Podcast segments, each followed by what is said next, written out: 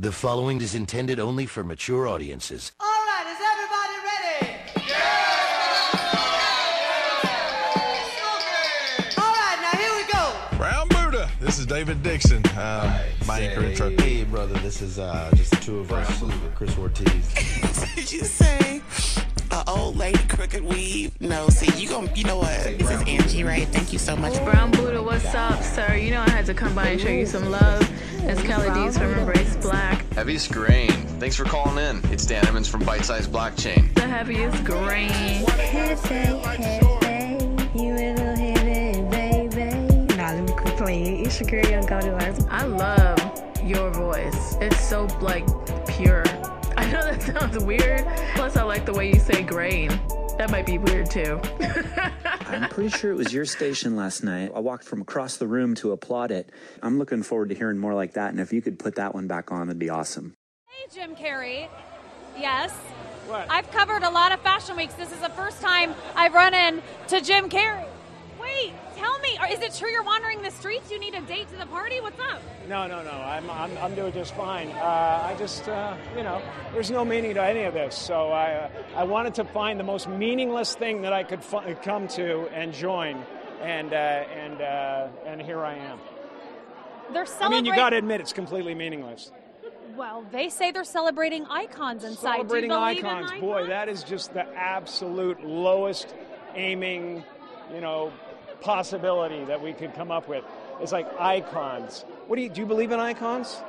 I don't believe in personalities. I don't believe that you exist, but there is a, a wonderful fragrance in the air. You don't believe certain icons have the power to make change, to think differently, to be bold, to inspire others? Artistry? You're one of them. On the good foot. Ha! Yeah. You shut it down now. Yeah, no, I, uh, I, I don't believe in icons. Uh, I don't believe in personalities. I believe that peace lies beyond personality, beyond invention and disguise, beyond the red S that you wear on your chest that makes bullets bounce off. I believe that it's deeper than that. I believe we're a field of energy dancing for itself. And uh, I don't care. But Jim, you got really dressed up for the occasion. You look good. No, I didn't that an get dressed accident? up. I didn't get dressed up. Who up. did? There- is no me. There's no you. No. We're not here. This is a dream. There's just things happening. And there are clusters of tetrahedrons moving around together. Okay. Yes. So what's happening in our world right now? Because there is a lot of news that actually is relevant. That's not that Here's uplifting. the thing it's not our world. None That's of this the is key. real. Nope. So Nope. you're just passing We don't through. matter. We don't matter. Oh wow. There's the good news. Okay. I like the interview. I like it for many reasons. One, is there's a little bit of trolling in there. I like things that don't make sense. I like how he broke into that James Brown. And I, I believe it's a good amount of what he was saying because when you just realize, like, yo, like I'm alive. Not like I'm not dead. How was this happening? Like I had that, like, a, remember you had that tumor thing on, on my like the pituitary tumor, which is not uncommon. And th- there's really no side effects or anything. Like you don't, other than your vision messing up. Some people get headaches. Sometimes you, you can't, people can't taste food properly. But just like small things that you might think is something else. So I had that in 2016 when I got it removed. But like, let's flash back to like 2000, maybe 13. I had a weird like experience. I, I don't know what this was. I went to sleep. I laid down. Almost as soon as like my head touched the pillow, I remember being like, "Yo, how am I alive?" And then I remember thinking like, "Yo, life is so fragile and like you're you're here and then you're gone. Like all this is like a house of cards kind of." And it was weird. Like it, like it is again. It was like a like you know you normally think like maybe five thoughts at once. Like you know what what to eat, what bills I gotta pay, mm-hmm. whatever, what shoes I'm about to buy. Like you think maybe like five things at once. It was seriously like five hundred to a thousand at once. It was almost like I was viewing myself from outside of my own body. So- mm-hmm. and I, I remember being like, yo, like I'm basically viewing myself from like outside. So I was like, like pretty much panicking. Like, how is this happening? I gotta turn this off. I got, I got work in the morning. I was pacing back around probably for like an hour. I was like, yo, should I call the hospital? Should I call an ambulance or something? Should I call somebody? That I don't know how to explain this. No one's gonna believe this. Anyway, so I had to I had to use the bathroom. so you know I took a number two. I think just out of fear, like you ever be like mad nervous, you gotta take like a dump. Like that's what I had to do. Like wow. So I went to the bathroom.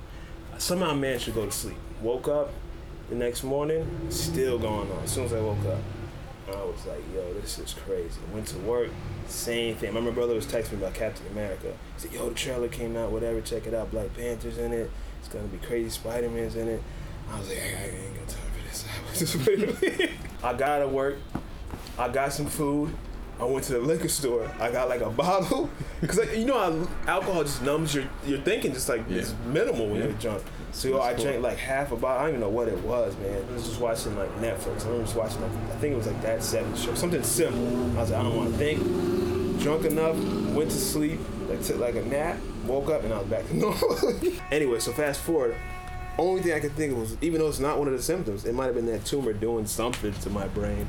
My other like weird thinking is, yeah, this is based on no kind of science or anything, but it was right when I went to sleep, so I feel like maybe I like went into a dream, but I like wasn't asleep yet. That was one of the strangest moments of my life, man.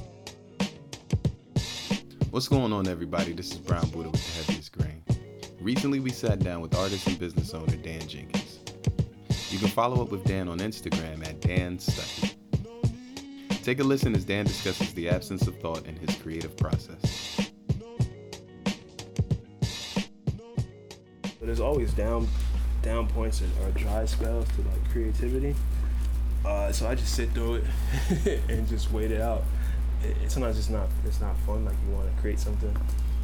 Um, so and also I go back and forth between doing like actual paintings and art and doing music and like the business and whatnot.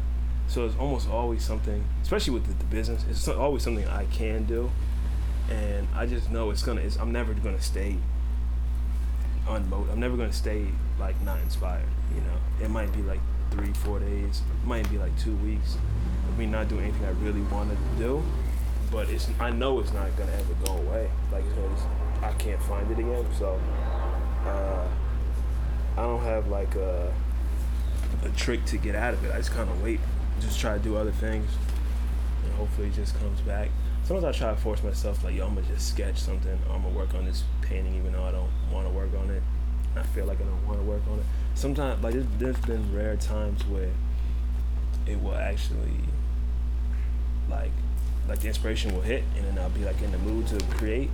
But usually it's just like, yeah, I'm, I don't want to create for some reason I don't know, and it's I'm definitely like that's the mood I'm supposed to have because when I'm working on it, it's just not coming out correct, and I'm just wasting my time anyway. So I might as well do something else, you know. Uh, there's been times where it's, you know, it, you know, I try force it and actually something good comes out of it, but usually it's it backfires. It's like I get even more upset because none of the beats are coming out right, none of the sounds I hear in my head are coming out, or the drawing is not coming out the way I see it in my head. So it's like I mean, it's, it's like part of a process, and we're not as in control of it as we think. It's like a flower in nature and all that. Like it just happens when it happens. You know what I mean? It, it's not. I mean, it's coming through us, and like we're the ones doing it. But I feel like on like a deeper level, it, we're just the ones like receiving whatever that is. If we were in full control of it, we could just do it. Like right now, I could be like, "Yo, make a beat," and then and you'd be able to do it exactly. How you, but but you can't. Like it comes and it goes, just like just like anything else in nature. It's not really that conscious. It's it's more unconscious. I feel like, or beyond your conscious. It's like you know, some some artists you you just know they shouldn't be rapping or something. For those people, yes. But if you're if if we're talking about, but let's say Michael Jackson was he wanted to play basketball and he just wasn't motivated. Like you're not supposed. That's not for you. You know what I mean? You're not supposed to be on the court. Mike is supposed to be. he's supposed to be singing. So I would say, you know, if it's your calling, just sit through the dry spell, and it's gonna it's gonna happen. You're gonna get more inspiration again. If it's not your calling, you you should be self-aware enough to recognize this ain't my thing. Like I'm not gonna try to get in the NFL or something. Like this is that's not my thing. I know if you're if you're aware enough, you know what you're good at, what makes you happy, and what's you can't really live without. And you know, John Coltrane is actually like a saint. They have a church that a church dedicated to this man in South Carolina. And they every Sunday they they have verses about him and prayer and sermon about Coltrane. But yeah, this is on his list too. But uh, I was listening to a lot of Coltrane's like last the stuff he did his last year of life, like before he died, and like all the free jazz stuff. And then there's one of him in, at Temple University where he does my favorite things. Certain songs that are known, but like a very evolved rendition of those songs. Um, but the free jazz, and especially the one Interstellar Drive or whatever it's called, Interstellar something. It's actually not even the name he named it. They just he they named it that after he died. Um, it's just it's just you gotta listen to it, yo. It's just it's just uh, saxophone and drums. But like when you hear it, it doesn't sound like that. Like it's it's it sounds like very. Is maximal a word? you know, minimal. Then you sit back and think, you're like, yo, this is no, this is just two instruments, the whole the whole album, and there's no set uh, like parameters for it. It's just they're just freestyling the whole thing. And I feel like that, and if you look, if you know like Jackson Pollock as far as art, I feel like that's the final level of art. That's like I said, ego. Like you try so hard to be perfect, but like nothing is perfect in nature. And just like Picasso, like if you've seen Picasso's work when he was like 13, like he could paint a picture of you and it would look just like you. But you look mm. at his work when he's like 80, it looks like a kid drew. Picasso said, "It took me 14 years to learn how to paint like the masters, but it took me my whole life to learn how to paint like a child." And I feel like when you get to the, the final stage of art, you recognize it's not much like Coltrane and Jackson Pollock. I feel like they wanted to almost eliminate themselves from the process. So as soon as the musical or, or artistic idea comes into their head, they just want to drop it on the canvas or, or play the note, whether it's right, wrong, whether it makes sense. They want to almost eliminate the human thought interfering with the creative process. And I feel like that's, you, you know, there's dry spells and there's like times when the creative process is raining. That's when it's when it's uh, it's raining and you're not you're not out there trying to catch it. You're just letting it you're just letting it fall. Like you recognize you're just you're basically an instrument as well. And they were they were eliminating. That's how I felt that. I, grant, I don't know. Coltrane might be like, nah, that's not what I was doing. And Pollock might have been like, no, but like even Jackson Pollock was trying to eliminate. Um, he was trying to break all the boundaries. Like I used to hate on him as an artist, but then I I realized how genius he was. Like almost like a couple months ago, to be honest. But he didn't even name his paintings anymore. He just started putting a number like this is number 19, next one is number 37, because he knew if you were looking at it as a viewer and it was called elephant, your mind would find the elephant in the painting. But with the number 19, there's no. He just wanted to get beyond the, the like the conscious mind. Uh, and I feel like that interferes with a lot of stuff. I mean, that's like as artists, we always, I personally will overthink stuff way too much, uh, doubt ideas way too much, and uh, yeah, it just really gets in the way. That that's one thing that can get away motivation. Is your own, like I said, your own mind is it's a double-edged sword. It can help you out. You could be you could figure out a genius plan, or it could hurt you. Could you could you could think yourself into a corner. And I don't know why I said that, but yeah, that's it.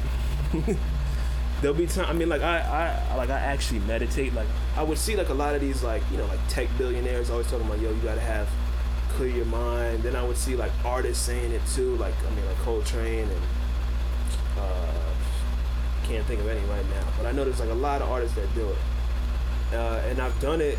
Like I said, I'm, like I, I I'm very good at like programming myself. So I out of like three years, I probably missed only like 20 days of, sit- of meditating, of just sitting and sound only for like 10 minutes, 20 minutes, whatever. Um, Russell Simmons said it a lot. Uh, and I realized you can actually go a good amount of time without thinking. And then once you think, you realize, oh, I'm thinking. But and I've done it, not even like just zoning out at work, just being bored, and I've just like stared at a wall for like 10 minutes, and I realized, yo, I wasn't thinking at all. And then there'll be times where I realize, okay, I might be thinking, but I'm not thinking about, oh, I gotta wake up tomorrow for work. I got this amount of much money in my bank account. I got this bill coming up. Like there's like levels of thinking. There's been times where, okay, I might only be thinking on one like train of thought, which is good for me. You know what I'm saying? Hmm. So if I know I can get to one instead of a thousand at once or a hundred at once, then I could I should be able to get to zero. you know, just kind of going through without thinking. If you sit silent enough for a long enough time, you will notice all your thought just stops. All content from Brown Buddha is possible thanks to viewers like you. Log on to patreon.com slash brownbuddha or anchor.fm slash brown buddha to support the series. Thanks for listening.